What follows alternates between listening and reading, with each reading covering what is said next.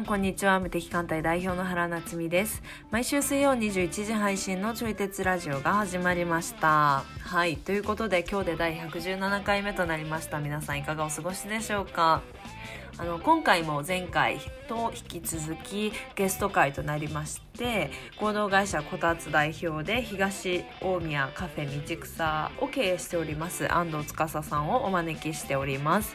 で、えっと、今回はですねまあなんかカフェをこういつかやってみたいなと思っているような人にとって何かヒントになったりだったりとかあとカフェを運営している中で、まあ、コロナを乗り越えてこう今カフェを運営できているっていう話も個人的にはすごく興味深かったので、まあ、なんかどうしてそういう土台ができてるのかとかそういう話に興味がある方は是非面白いと思いますので聞いてみてください。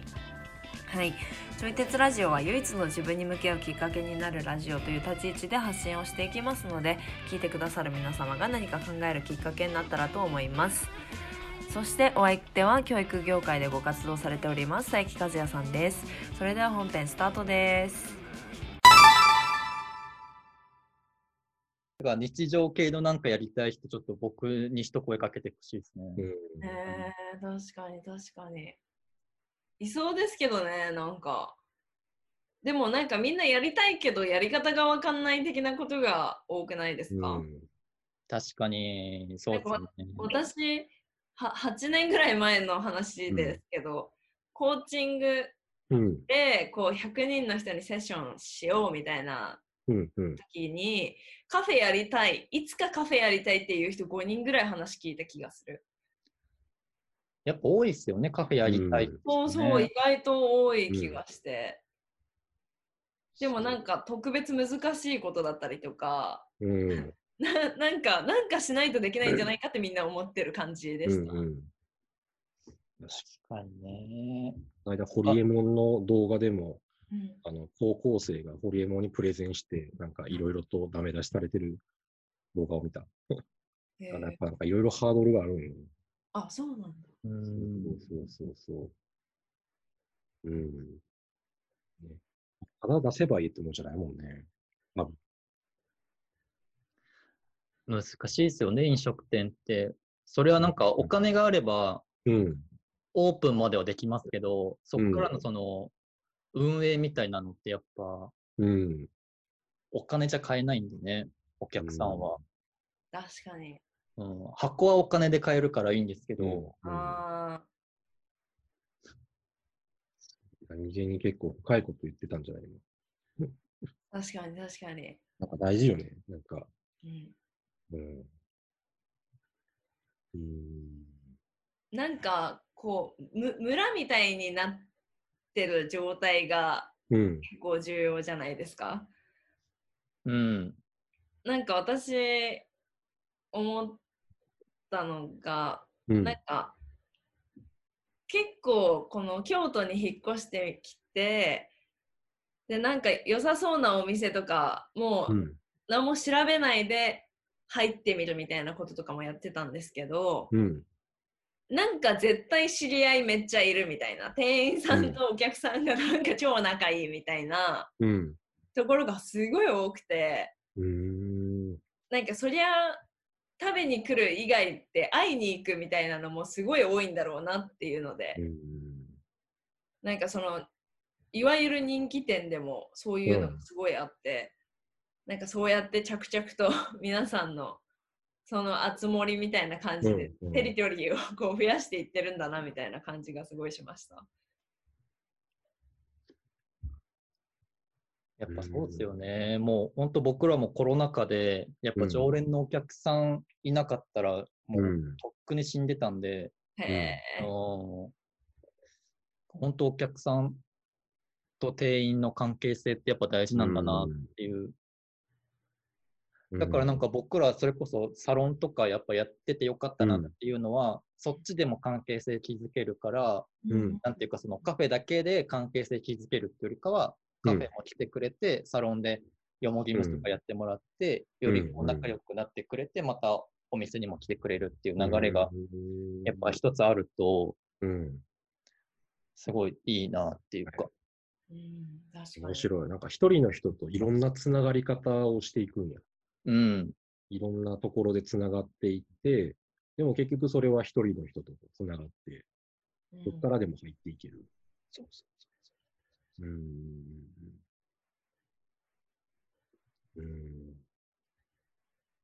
なんかあれっぽくないですかユニワさん。っていうのが大阪にあって、うん、ユニワっていう、まあ、メインはご飯食、うん、なん。ですけど、うん、そこの人たちが運営している学習塾とか、うん、そこの人たちが運営している、まあ、カフェお菓子屋さん。とか、と体のケアとか、あとまあ食料品屋さんみたいなのがあって、まあなんかいいものをとりあえず作ってますみたいなところに信頼がそこにはあるんですよ。うんうん、だからそこのご飯を食べたいとか毎日食べたいとか、うん、まあ、自分のお子さんを塾に入れたいとかそういうののために、そのそのエリアに引っ越す人たちがすごい多いらしくて、うん、でもここに任せるのは大丈夫って思ってたら、でもそれはありえるし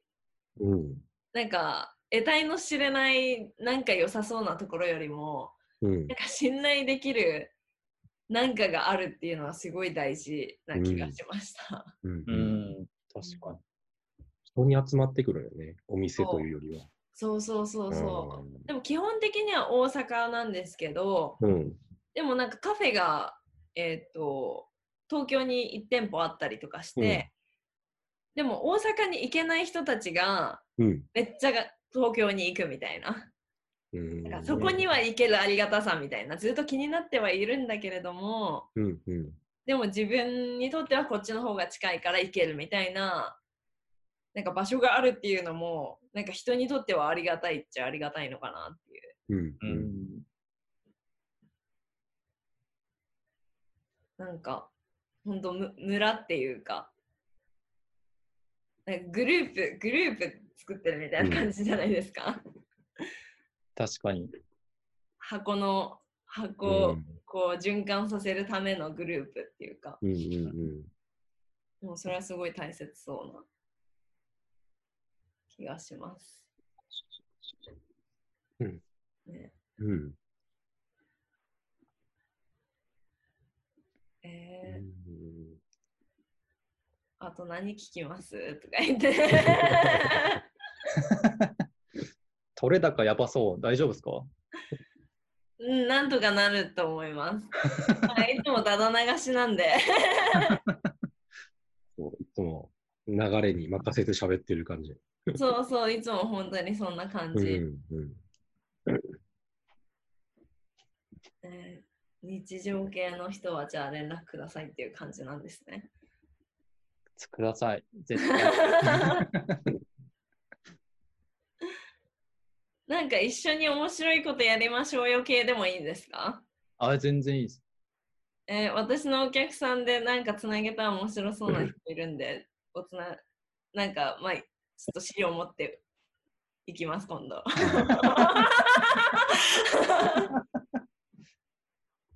楽しみ、やった。まあ、場所、場所があると本当強いね。なんかいろんなことができる。使い方次第、ね、いや、本当に本当に。うん。人ともなんかつながることができるし、なんかイベントとかね、やることもできるし、ご飯食べたりもできるし。うん。うん。使い方次第、ね。そう、本当使い方次第な気がします。うん。だから逆に僕、その場所持ってない人、それこそなんかなっちゃんも和也さんも、別に場所持ってなくてもこう、仕事してるじゃないですか。うんうんうん、超尊敬でしかないですけど、なんか、場所持ってたら別になんか、ドア開けときはなんか、お客さん来るじゃないですか、って話。なんか、なるほど。場所持ってないってことは、なんかもう、日々の発信とか、うん、なんか、なんだろう、もう絶対無理です、僕だったら。箱、箱ビジネスじゃないと、僕多分やっていけないと思う。え、なんか誰も来ないんじゃないかみたいな不安とかないの？そこはね、なんかもう平気ですね。うん、なんか最初はありますよ。うん、カフェオープンしてすぐは、なんか、今日来るかなって思う、不安な、不安なままなんか、あの、オープンでこう、札変えたりとか、で、結局来ないじゃんみたいな。でもなんかやっぱ箱でオープンに札してるってだけで、なんかちょっと安心もするんですよね。俺、鍵かけたく邪魔せんと。いてみたいな。でもこれ人によりけりだと思うんですけど、うん、どんな人が来るかわかんないっていうことのストレスの方が私はとっても嫌です。あなんか私は結構めちゃめちゃなんかなんて言うんだろうな、うん、こういう人に来てほしいっていうためのハードルをめちゃめちゃ設けてる、てか作ってるんですけど、なんか変な人、変な人で、もう言い方あれですけど、でもなんか、うん、みんな来てってなって、意図してない、なんかもう全然、うん、え？みたいな感じの、になることの方が、私はちょっと、なんかじ自分にとってはちょっと嫌、うん、だなっていう感じ。だからなんか自分のしたいようにこう選べる状態を作ってるっていうことの方が楽で楽で仕方がないっていう感じですね。うんうんうん、えー、すごいな和也さんはどうですか？うん、なんか俺も、俺基本一人でいたいから。あでも、でね、人と一緒にいるときは、あの、なんか意識意識しているようにして。うん。ね、さっきのアンディの話を聞いてちょっと思ったんやけど、あの、なんか俺が東京行くとき毎回止めてもらってるじゃん。アンディのところに。うんうん、で、そう、なんか、あの、北海道に移り住んでから、移り住むっていう話をしたときに、うち来てくださいよってすぐ多分言ってくれたと思うね。うんうんうん、あれが内心結構すごいびっくりしてる。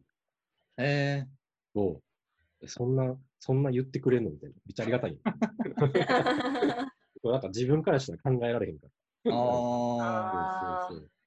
しかもなんか、もうだってね、3年ぐらいずっと、ほぼ毎月、泊まらせてもらってるから、なんかね、人、懐広いなっていつも思ってるの。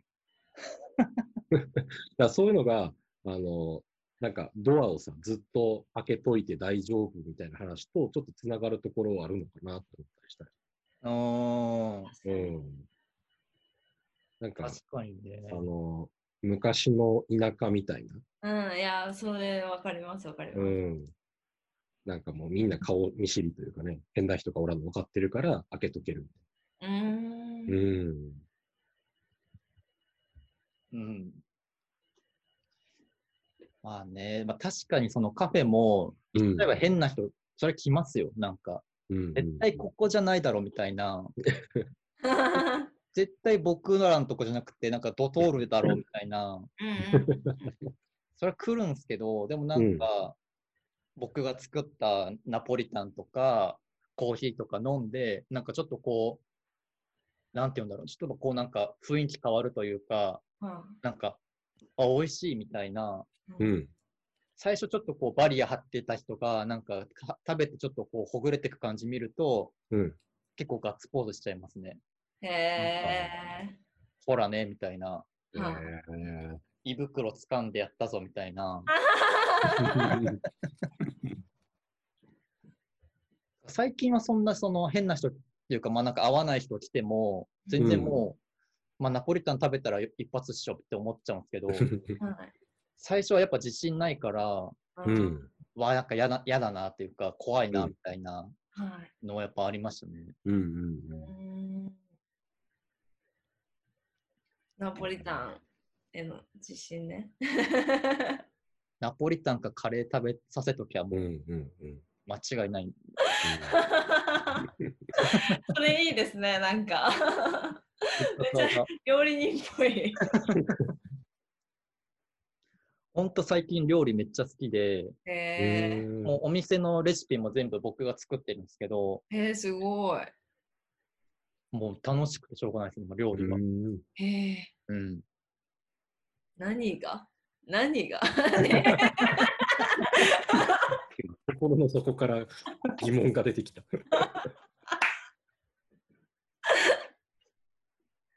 全くわからないんですけど、みたいな。確かに。まあな、なっちゃんはちょっとな、なっちゃんがそその見た目で自炊したらちょっと引きますもんね、逆に。ウーバーで行っといてくれよって思っちゃいますね。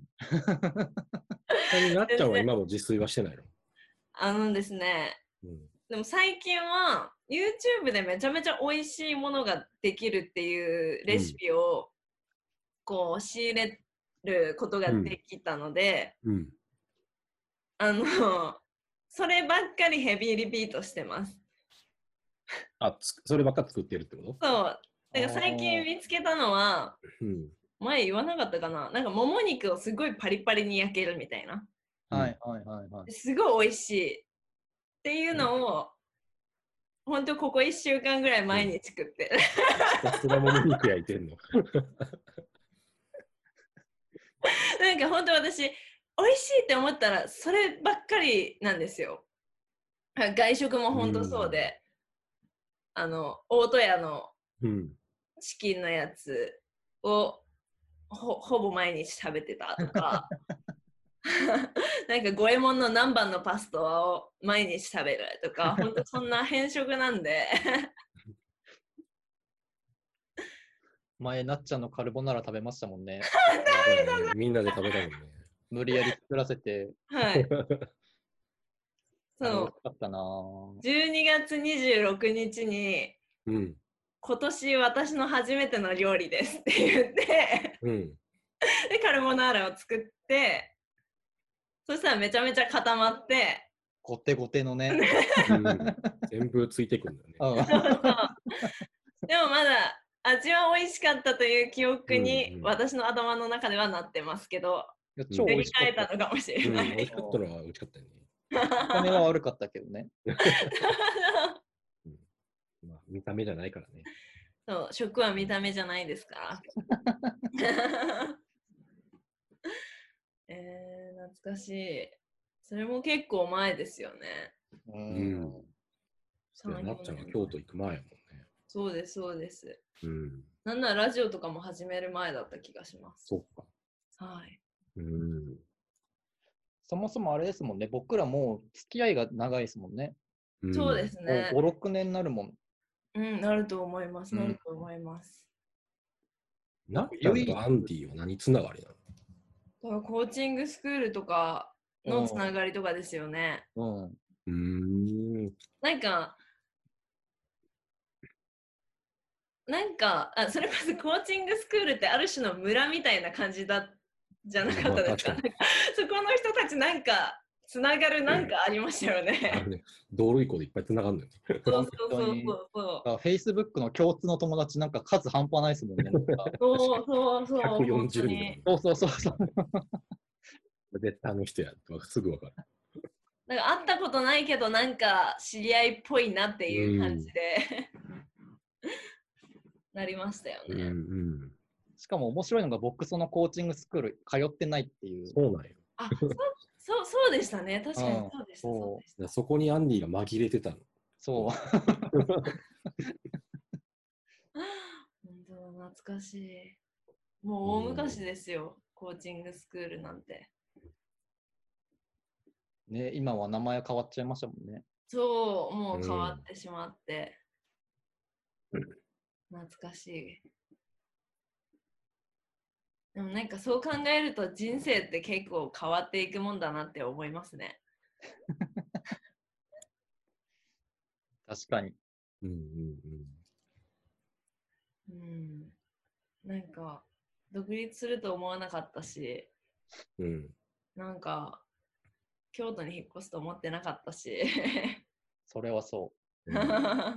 だからなんか人生って変わっていくもんなんだなっていうのを最近すごい改めて思います。うんうんうん、確かにな。なんか友達と話してて最近、うん、でなんか今すぐ変わりたい人ってすごいたくさんいるじゃないですか。うんうん、でもなんかその変わりたいけどなんか変わってしまった状態を作りたい人もすごいたくさんいるのかなと思っててなんか激変してイエーイみたいな。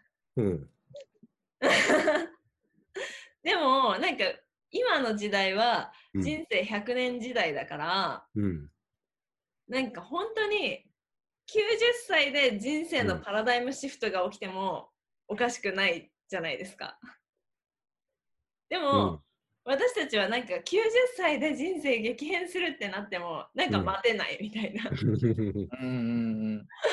そうそうなんか今すぐ変わりたいとか、今すぐどうにかしたいっていう考えはあるんだけど、うんうん、でも90歳でも95歳でも何歳になっても私たちの人生は激変する可能性があるんだなっていうのを最近友達と喋ってて、うんうんうん、確かにみたいな。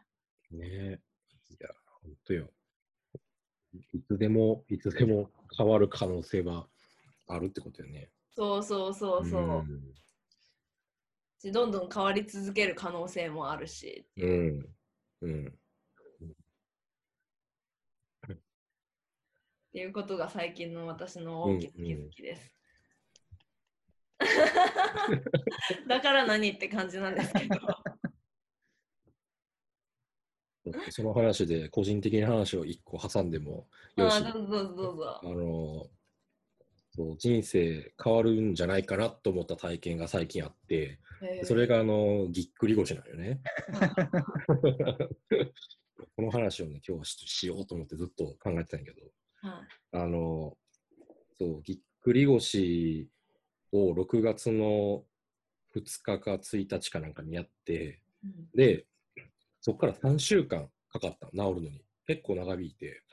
で、そのぎっくり腰って、なんか突発的な動作とか重たいものを持とうとしたらなるっていうイメージがあると思うんやけど、でも、あの、気づいたらぎっくり腰になってるっていう体験をして、で、とね、なんか、まあ、その前からちょっと腰に不調はあったんやけど、長距離歩いてなんかちょっと痛いなみたいなのあったんやけど、その6月の1日にちょっと勉強してたら、1時間ぐらい勉強してたら、あの、何？その本を閉じて、よし、立ち上がろうと思ったら立ち上がれなくなってたっていう。ああ、ね。本当になんか立ち上がれないし、立ち上がれてもずっと痛くて、立ち上がったら今度座られへんのよね。座られへんし、寝転ぶこともできへんし、みたいな。同じ体勢をずっと続けられないみたいな状態にあって、で、次の日、整体に行ったら、あ、これはぎっくり腰ですねって言われたのね。で、なんかそういう形のぎっくり腰って初めてで、あの気づかぬうちにぎっくり腰になってるっていうの、うん、初めてやったのね。で、あのそれの何がなんか俺に衝撃を与えたかっていうと、あの、まあ、簡単に言うと運動せなあかんなっていうのを。あのこう思い知らされたというか、言ったら、その、多分その予兆になったのが、えっとね、5月に名古屋と東京に行って、で、まあ、名古屋はあの半分観光で、で、東京はあの仕事で行ったんやけど、で、あ、そこで結構ね、いろいろ歩き回ったんよね。で、その歩き回った時にちょっと腰をあの痛めたというか、うん、本当歩いてただけなんやけどね。で、でも歩いてただけで腰が痛くなるってどういうことやろうと思ったら、うんとね、俺多分この3、4年ぐらいで、もうちょっとかな、5年ぐらいかな、5年ぐらいで40キロぐらい増えてんの、体重が。すごい増えてんの。すごい。この間、あの、フェイスブックにさ、あの、フェイスブックで過去のあの時のみたいな出てくるじゃん。で、その時の俺の写真が出てきて、あの、朝活やってる時の写真なんか何人かが写ってるやつなんやけど、あの、それをさ、懐かしいってシェアしたら、あの、佐伯さんどこ？みたいな書かれて 今と違いすぎて。それぐらいこう増えてしまったよね。だから40キロ増えてるから、単純に40キロのあの荷物を背負いながら歩いてるわけで、当時の自分から考えたら。それで、あの、何？ただ歩いてるだけで腰を痛めていくことを身にしみて実感したから、そう運動せなあかんなっていうのを思った。終わり。何ですか、今の話。哲学だな哲学だな便利だな いやこれはね、本当に。いや、もうずっともう人生デブで生きてきたからね。ええー、そうもう子供の頃からずっと肥満体型やったから。うん、えー、そうなのよ。小6の時点でも60キロとかあったの。へえー。確か。ええー、なかなかやったから、だからちょっとこれを機にちゃんと運動しようと。え、なんか運動しようとか痩せよう系って、うん、実践するの鬼むずじゃないですか。割とちょっと難しい系のコンテンツじゃないですか。うん、そのあたりとはどう向き合おうと思っている感じですか？なんかよく痩せるのってさ、なんか食生活からってよく言われるかなと思うんやけど、はいで多分食生活は結構改善したつもりではあるのよね。なんかそんなに間食とかもせえへんし、朝は納豆ご飯と味噌汁とかさ、夜もカロリーコントロールしてあのご飯作ってもらってるから、そう。でそういう食事をもう半年近く続けてるけど、もう全然変わらへんの。びっくりするぐらい。へで、それで、あの自分のね、日々の生活をちょっと振り返ってみたら、あのっていうか、この間、万歩計のアプリをたまにあの久しぶりに開いてみたの。そしたら、あの1日の歩数が2、300歩とかっていう日が結構あったのよね。うん、それはやばいやつ。やばいでしょ。全然歩いてない。本当になんかへ家の中でトイレとの往復しかしてないみたいな。